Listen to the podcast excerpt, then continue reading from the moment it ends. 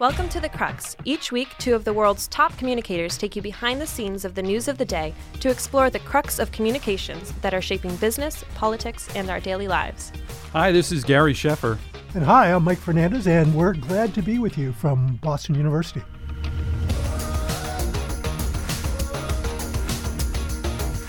Hi, this is Gary Sheffer, and we're back with the Crux here with Mike Fernandez. Hi, Mike. How you doing? I'm doing well. Well, that first year of being a college professor here at Boston University went so quickly. Oh, it's amazing. You know, it's also interesting because when, when I first went off to college, I thought these professors have it knocked. you, you, you, know, they go in, they give us tests, they yeah. ask us questions. What in the hell do they do? Uh, yeah. And, and and what I didn't realize is just the work in terms of prep yes. ahead of time. And in order to do it well, to think through the syllabus in such a way that you're confident that the students are going to take something away from this class. Right.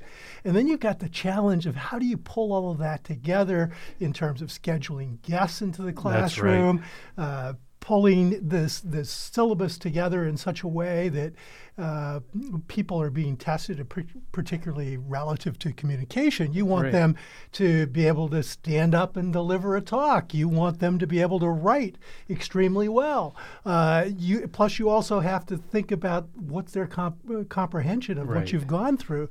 So you're looking at three or four different varieties of how to test whether or not they're actually you're getting, getting through. It. Yeah, you're yeah. getting through, and that for me, you know, of course, the work thing. You and I both teach courses over the course of about three hours. Mm-hmm. You know, it's a once a week course, and so you're on mm-hmm. for three hours, yeah. and and uh, so you have to not only do everything that you said, but make sure each week that you've got engaging material that tests all of the things you it's talked got, about. It's got to be fresh. It's got to be fresh, you know, and it's got to be engaging. Right. It's got to be about things they care about. That's too. right. That's right. So uh, it's been a real eye opener for me. I, I have learned so much. I guest lectured over the years at so many places. It's not the same. It is not the same. You know, you're a guest lecturer. You come in, you're like the you know the guest host, and you wave goodbye. It's like being a grandparent. You know, right. it's, it's, like you have the kid for a couple of hours, and then it's somebody else's yeah. problem. Yeah. What was so hard about that? right. Uh, you know. So I have to tell you, I I came away with a lot um, this year, just in the mechanics, some of the mechanics that we, we you've talked about, but the thing I take away, my big takeaway about the students is you really have to make sure you see the whole person. Yep. Uh, each student. Yep. Uh, it, it's it's easy to um, look at a student and say, uh, well, this person doesn't really speak up much in class, or this person does, uh, or this person seems to be a good writer or has a challenge there, but y- you can't you right. Know, well, and we just our students that we have here at Boston University are very, very diverse. Exactly. Uh, the graduate students that I've had, I'd say more than two thirds are, are yeah. you know from another country. Right. And and then you add into that. I mean, even undergrad, it's probably close to a third. Right. And so you've got cultural issues, you've got language issues. And, and, then you also just have normal preferences. You right. know, some of us are introverts, some of us are extroverts. That's right. So all of those things are coming at you at the same time. Uh, and it, now I do think beyond sort of this exercise of what do we do and how do we engage students and you know what all that is like I actually think that I've learned a lot. Yes. In yeah. in the last year. Right. And uh, and as a consequence, I almost would say that any professional uh, in our you know in in public relations, in even in marketing, that after about a decade of just being out there right. and, and, working, yeah. it, it, might be smart for them to actually, you know, be an adjunct, adjunct professor, yes. even if it's just for one semester. Yeah. So, so tell me one thing you've learned. Boy, I, have learned a lot. I mean, I mean, first of all, what's what's kind of fun is you're forced to rethink what you already know. Right. Uh, I, I, would say it's what you're doing is kind of sharpening the saw. Yeah. you know, because because what's happening is you've been you've been out there, you've been doing the hard work, you've been dealing with crisis, reputation management, trying to reposition a brand or a company, and sometimes you don't really step back from yes. it. Yeah. And and now we're kind of stepping back from it, but we're also looking at it across multiple industries, you know, across a, a varied I agree, Uh, yeah. landscape. And as a consequence, what we're doing is we're able to see how theory and practice align or Come don't together, align. yeah. Uh, we're also we're at our fingertips. We've, we're able to touch and feel and see uh, some of the latest technology. Right. I mean, we have a great relationship with Cision Right. now, where our students and I have, you know, complete access to all of their tools Right. for use in the classrooms. And so I'm actually more aware of those tools today than I was two when years you were ago. CCO, right? yeah, yeah. yeah. You know, and, and so you look at that from a technology standpoint, and then the other is just the feel for the talent Yes. that's coming along. I mean, the talent is is pretty special. It is. It's not only diverse; it's smart. Yeah. And uh, these students are gonna. I mean, they're coming at the world as digital natives. Right. Uh, they're also coming at it with lots of questions, Mm-hmm. And they're probably better positioned than we were. You By know, when we were young pups in this business. by profession. far by far you know and I, I, as i said i did a lot of guest lecturing over the years and one of the reasons i did it was because it made me better Yeah. right because you really had to think about the things you wanted to say to students and not fall back on assumptions or cliches or some trite you know sort of industry um, you know thinking uh, because they're going to ask you those questions they're going to Well- challenge your assumptions Right. And I know both of us have always been big about measuring things and looking at Mm-hmm. Yep. things from various points of view. But I think this really enhances that. Yes, yeah.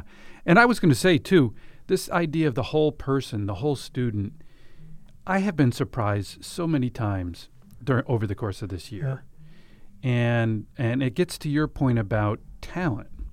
Because even when we were CCOs or in agencies, Mike, you know, you, you have a very short interaction with people.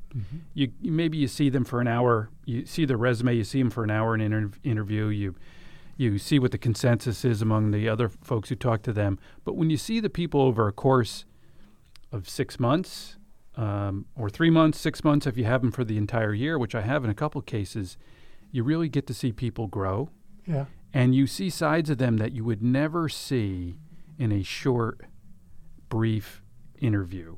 And so I, I have been surprised so many times where someone turns in a paper and I didn't expect it, and it was really good, really well done.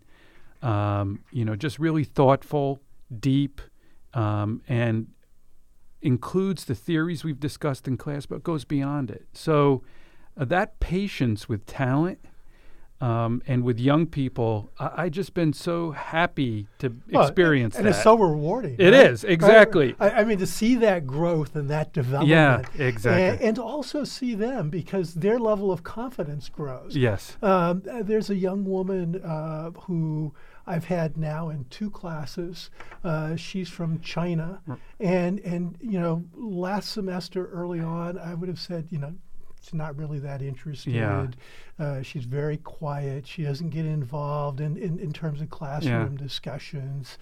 Um, but by constantly finding ways to draw her out, by also providing examples that regionally and by country are of interest, um, now she's speaking up in class. Oh, that's great. You know, when we So went through and yeah, yeah. and we did team projects, she was like, you know, Yeah, she was right there. I mean, Good for you. it's- but it, it's not me. I mean, it's Yeah. it, it, it's really them. I Yeah. mean, I mean that's what that's the great joy of this. Yeah, and and um, I have to say that you know we hear a lot about millennials, but of course now we're into Mm-hmm. Now the we're Gen Z. Gen Z, and people don't worry, they're really good, Yeah. and they really really care about the world. Yeah. Um, if They know more about the world, I think, in general. exactly At least the students we're seeing. Right.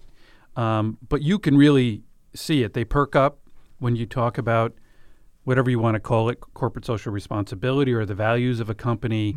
Um, really, they really perk up. They're very interested in working for companies that share their values. Um, and they're interested in making a difference and doing it through communications PR whatever we're calling uh, this profession that we do. So for me, it was a reaffirmation of the confidence uh, and confidence in, in the people who are coming next. Uh, because they've been so stereotyped to a certain degree um, about um, th- their behavior, their selfishness, whatever, their entitlement. I got to tell you, the people I see at Boston University over the past year uh, have impressed me so much, and I feel confident that they're going to take take care of the problems that my generation and yours are leaving for them. have created. Yeah. but but you know the, the other side of this too is is, is getting to some to, to what motivates them. It's not just having um, things that appeal to them by culture. It's also hitting things that are relevant, Yeah. new, and fresh.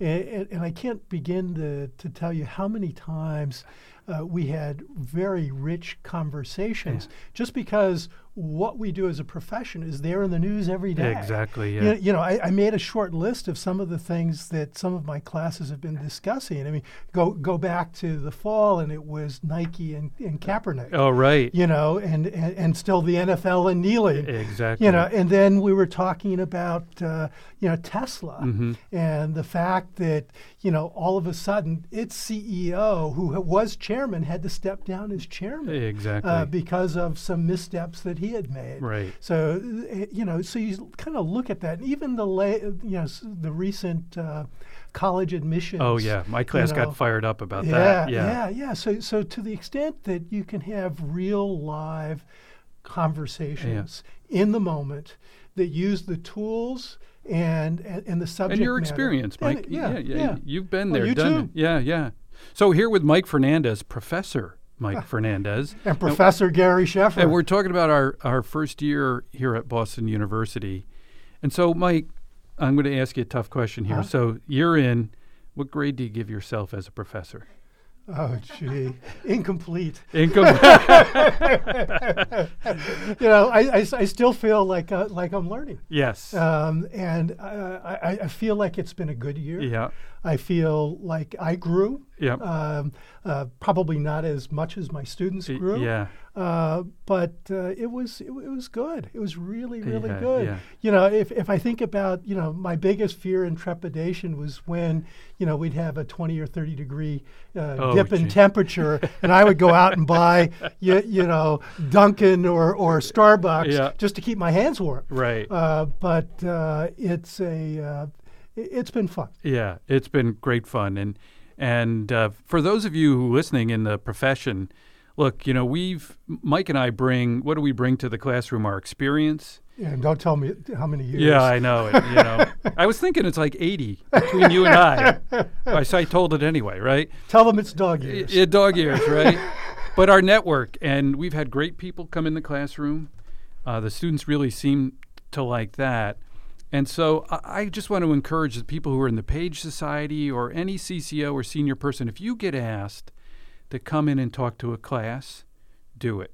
Yep. You're going to help the students, but I guarantee you're going to help yourself. Absolutely. And, and I just, uh, I, it, and you know, the future of the profession's in your hands, and so that's why I feel so satisfied when um, I hear one of the students landing a job or an internship somewhere. It just, it, it really fills me. I had that happen today. You know, Did so- you really? Oh, Somebody we had a conversation with just ten days ago. Oh, excellent! And, and we talked about you know what she had to do in terms of presenting herself and Yep. putting her best foot forward, and found out today she got the job. Uh, excellent, Yeah. excellent. Well, listen, we're we're here at BU, and and this episode of the Crux, uh, we're going to go to an interview now with Dean Tom Fiedler, who's been here what eight or nine, more than that, nine Like a years, decade. decade, Yeah. yeah.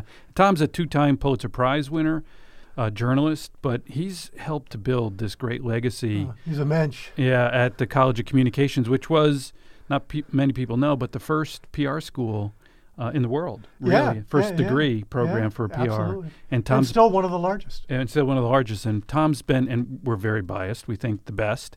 And uh, It's only because he hired us.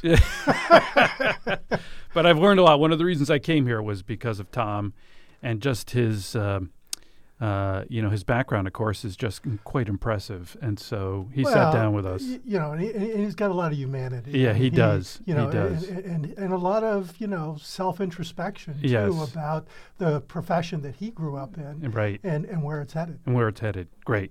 Well, thanks, Mike. Congratulations on a great first year. And same to you. Yeah, I'm looking forward to. Uh, I am looking forward to some time off this summer, but uh, uh, I am also. off? What's that? Oh, I know, I know. Um, but again, looking forward to next fall. So let's go to that interview with Tom Fiedler, Dean of the College of Communication here at Boston University.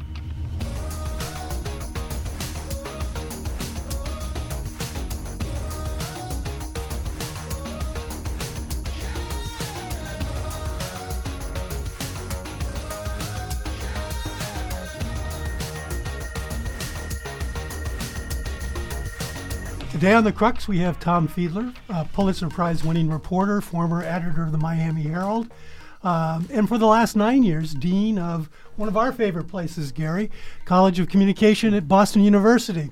Glad to have you, Tom. I'm delighted to be here. Hey, great to see you, Tom. It's you know, by the way, we've been salivating at the chance to really grill the dean, right? You know, I know So this somehow the our- tables turn, don't they? So uh, I'm going to start out, and um, I- I've been curious since uh, you know I'm, I'm a rookie here at BU uh, on the faculty. Um, but when I read your bio, you're a graduate of the U.S. Merchant Marine Academy with a degree in engineering. So how does that end up with an MS here in journalism at BU, and then a you know distinguished career in journalism?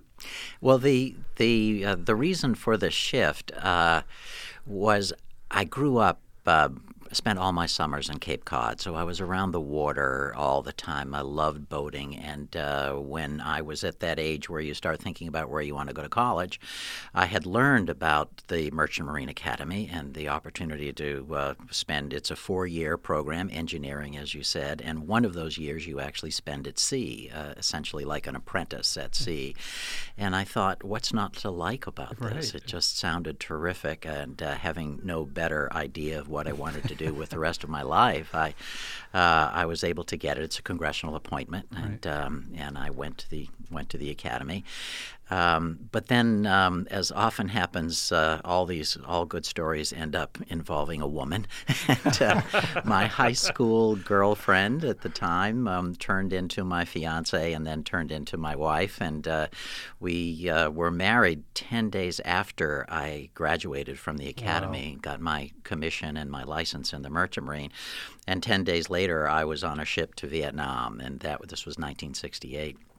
And uh, so um, I think uh, the the the conflict between being a husband and uh, being a an officer in the Merchant Marine um, came up very quickly. Sure. Our first daughter was born um, while I was at sea, my second year at sea, and I think at that point I thought I should do some serious thinking about whether there might be another career option that uh, I might pursue. So um, that uh, I had always loved writing, and I thought maybe what I can do is if I can't be on ships, uh, maybe I can write about, about the them, yeah. sea. And um, I learned about a fellowship uh, uh, here at Boston University in the journalism program, endowed by a man who was actually the founder of Yachting Magazine, and it was intended for someone who wanted to be a boating writer. And I thought, well, that's perfect. Sounds like uh, fun. And it sounds like fun. I said, what could be That's better? Mike, Uh, by the way, that's you know, Mike's favorite magazine, Yachting Magazine. Yachting magazine. It could well be. And I thought, okay, you, you spend your life um, writing about people who have boats and sail on boats, and you cover things like the America's Cup yacht races. I thought, what a great career. So, so I that's that was really the motive. I came here to uh, Boston University. I got that uh, scholarship. That in, entailed um, an internship working for a PR firm, actually, that handled the boating industry, and um, uh, got my master's in journalism and decided, all right, the place to go uh, where there, uh, um, in my naive thought, Is not the- Nebraska. Right? not Nebraska. so, you know, you go where the boats are, and um, uh, so my my my wife and um, little daughter at the time, we packed up from Boston and moved to Florida, thinking, okay, there are a lot of boats in Florida. They must need boating writers.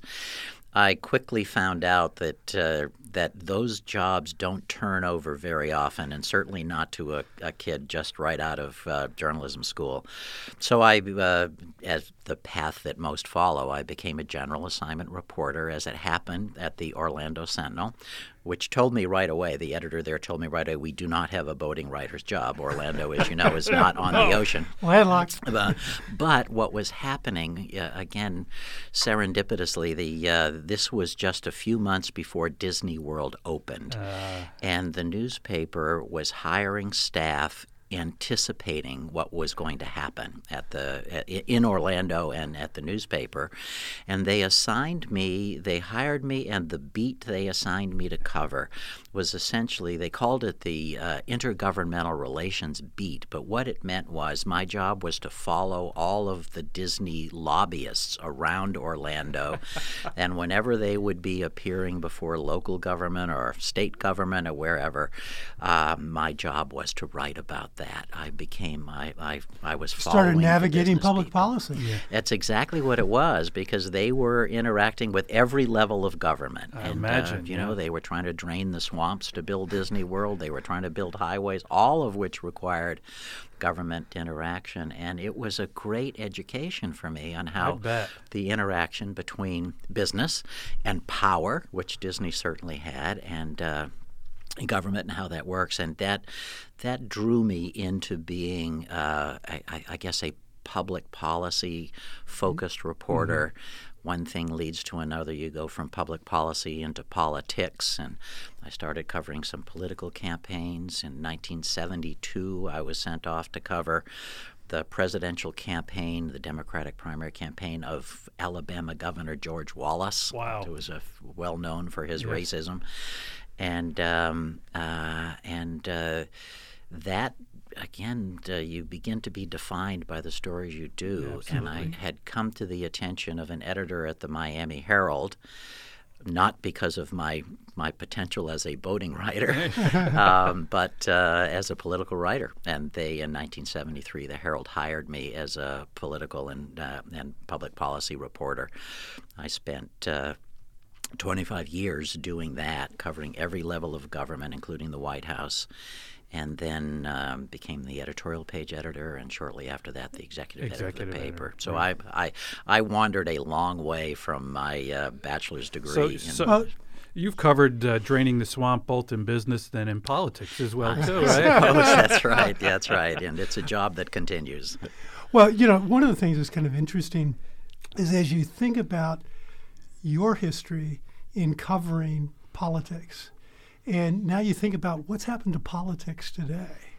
How much different or challenging is it for a young reporter, maybe somebody who graduated a few years ago from Boston University, tackling the topics that are in front of us today in Washington? Well, I think a couple of things have changed, uh, not necessarily uh, for the better. Uh, one of the, the challenges today on uh, facing every reporter is dealing with the, the demands imposed by technology. Mm-hmm. I mean, I perhaps, uh, perhaps fortunately, uh, came up in the newspaper business where essentially we had one deadline a day. I, I, would be out covering stories, following candidates, doing what you, what you do. I would gather that together, and then I had one deadline I would focus on at night. Reporters today are facing um, demands constantly, not just for if you're associated with um, even even with a, a, newspaper. That is one piece of it. You're, you're gathering audio, you're gathering video, you're filing um, through social media in different ways, and uh, um, there's, I mean, truly a deadline every minute. So the the technology has changed the requirement on just what you have to produce as a reporter. It's, it's, it's really it's very tough. I think the other side is the um, the human side, the interpersonal relationship side of it has changed, somewhat. I think impacted by the by the technology. Mm-hmm. Uh, sure. But uh, the ability of a of reporters to um, get to know and uh, develop relationships. And I'm not talking about a compromised relationship, but mm-hmm. simply getting uh, to be uh, uh, maybe uh, close enough to people in public office that uh, you build a relationship of trust, perhaps, or distrust. Right. But that's that's built on interaction over time. And not is that by Tom, these is, fleeting relationships. is that because and so who's to what caused that schism? Is it on the part of journalists or on the part of the people you're writing about? The people you're writing about are they more reticent to open They up are. to you? Yep. Yeah, uh, they are, and I think in many cases it's understandable because they have found themselves in a situation where they feel that they are constantly under a microscope or even under attack uh, sometimes. So their ability to again develop a relationship of trust where they can um, they can say to a reporter, "Look at I, I there this is a very complicated situation, but I I, uh, I I need to."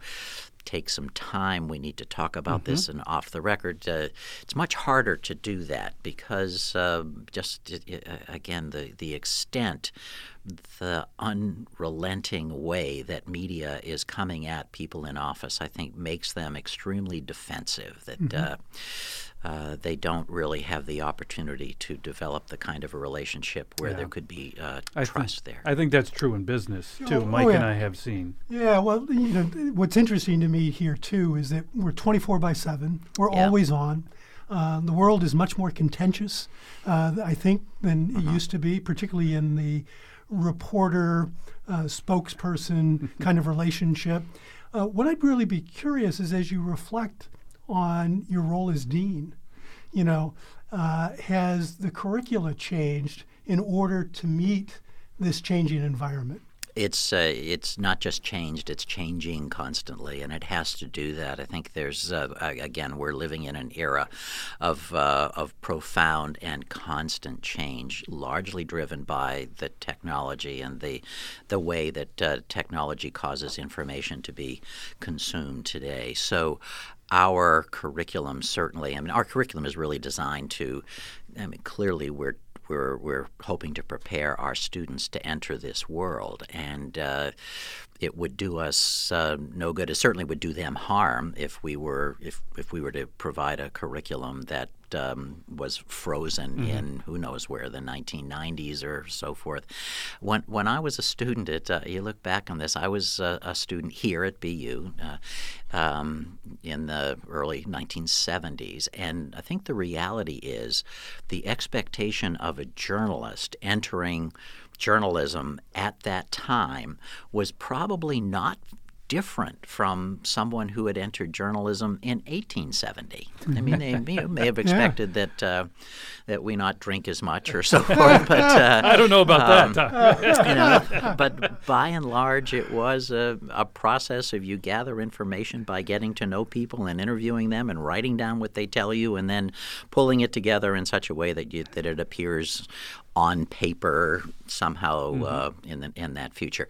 It- that uh, that that's that's way way past us now, and so. Uh, you know, we certainly can't be preparing our students today uh, uh, the way that uh, my generation was prepared. It's uh, it's it's really about we want to have a the foundation ought to be there. There's the the ethical base of what you do, how you do it, how you relate to people.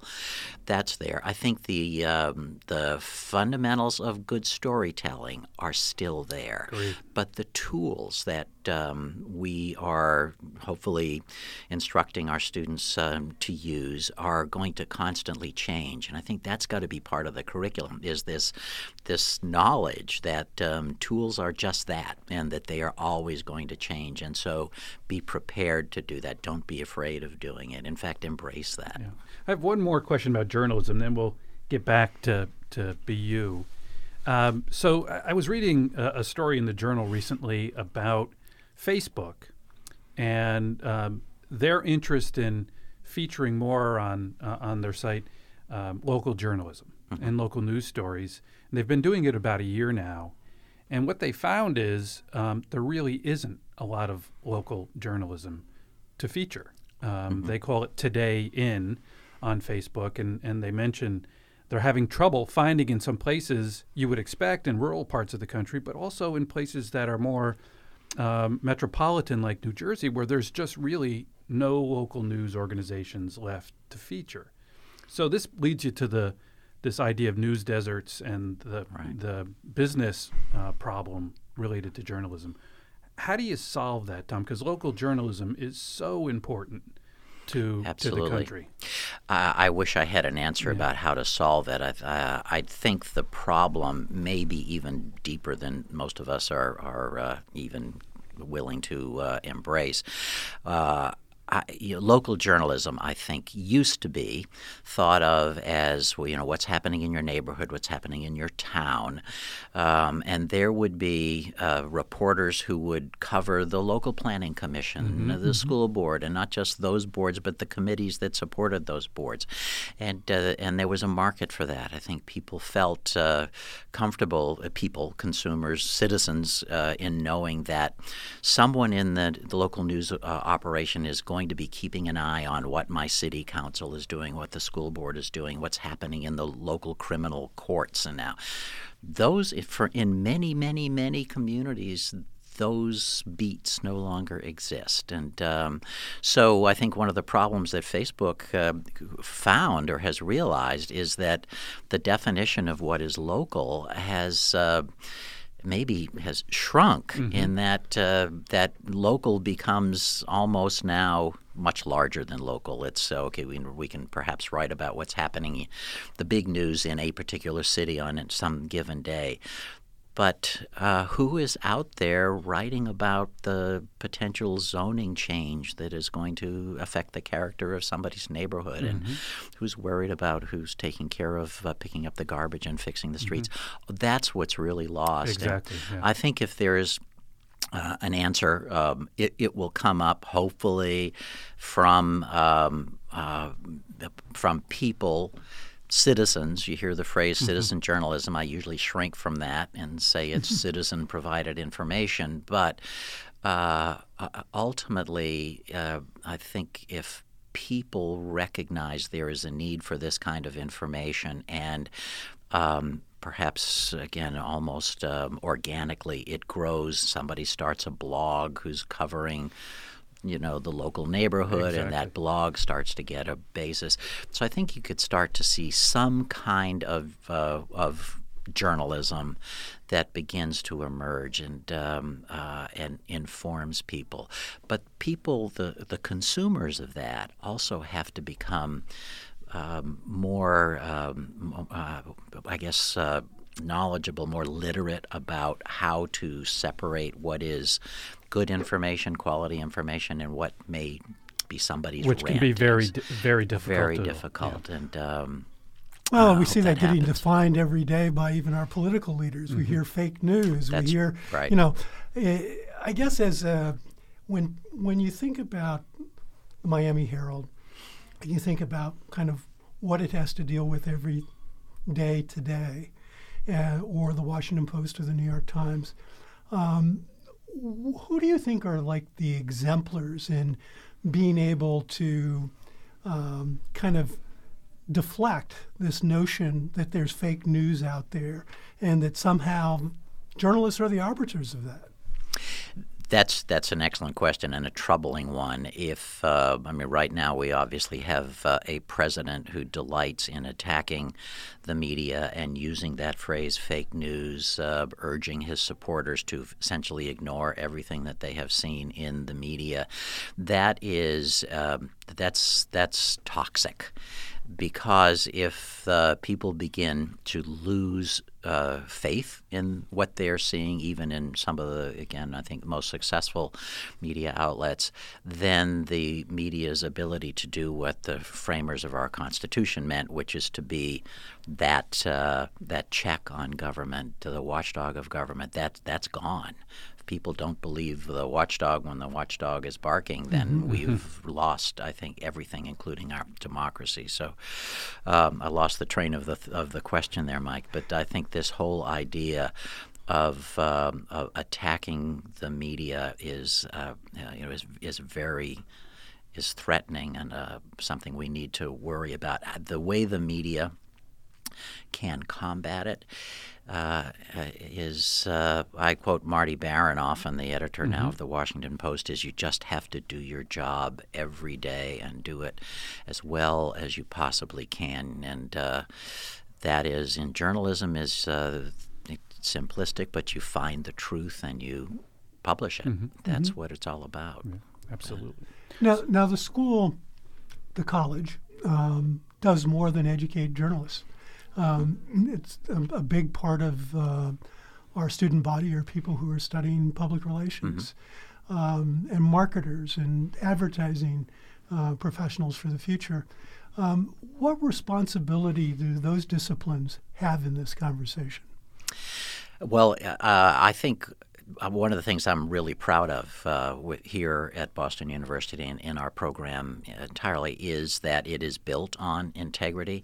If you go back to the founder of uh, the what is now the College of Communication, this was back in 1947 the uh, he the the president of the university then made a really I thought uh, an eloquent speech in which he talked about the the meaning of public relations. And he said very explicitly that it is not the person who is going to be uh, shilling for a particular product or whatever it is. It's uh, it, uh, he believed that public relations was anti, any interaction between the media and the public and that that in order to be meaningful, had to be built on on on integrity, on trust, and uh, that's uh, his vision for what would become again the College of Communication. Had that as its core. Mm-hmm. And he believed that public relations and journalism, advertising, and, and then the, the tools that come out of that, uh, television, film, and so forth,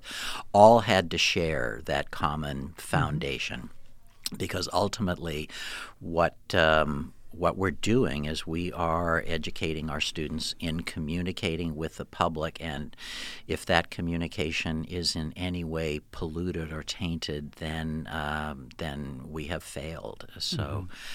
Uh, so uh, I, I, think that yes, there are different, uh, perhaps missions taken on by someone in advertising, someone in uh, in journalism, someone in public relations, but that doesn't mean that the again the the, the fountain from which all that springs uh, can't be as as, uh, as, as honest, as truthful as we can make it. So let me um, ask you one one more question about BU and the education here, and this one's sort of for the students.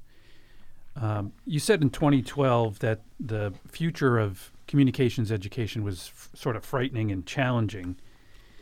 And you used a phrase that I really like uh, the need for enduring learning. And that, that's a really great phrase that mm-hmm. applies to any profession, any kind of job. What did you mean by it? Back then, you were talking about, Tom, the challenge of technology, which right. was, as you said, changing everything uh, that we do in, in ways that we didn't expect. So, h- how do you become a lifelong learner, particularly in the PR or, or journalism profession?